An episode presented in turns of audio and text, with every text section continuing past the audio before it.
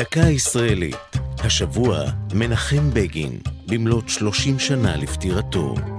והפעם, המהפך הפוליטי.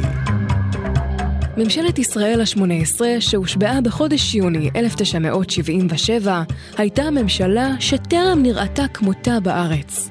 ממשלה שלראשונה הובלה בידי מנהיג מפלגה ימנית, מנחם בגין. וכך באה לקיצה בארץ הגמוניה ארוכת שנים של מפלגות הפועלים לדורותיהן.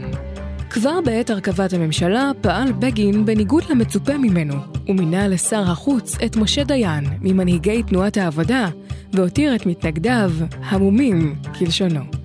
אחר כך היה זה בגין המתנגד הנחרץ למסירת שטחים, שחתם בחלוף שתי שנות שלטון על הסכם שלום עם מצרים, שכלל נסיגה מחצי האי סיני. לצד אלה מימש בגין רבות מהבטחות הבחירות שלו, ובראשן יישוב יהודה ושומרון.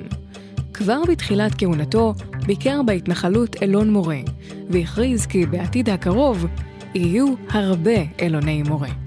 הכרזה שהתממשה עם הקמת תריסר התנחלויות בארבע שנות שלטונה של ממשלתו הראשונה.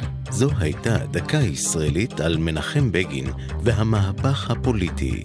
כתבה יובל אונגר, ייעוץ הפרופסור יחיעם וייץ, ייעוץ לשוני הדוקטור אבשלום קור.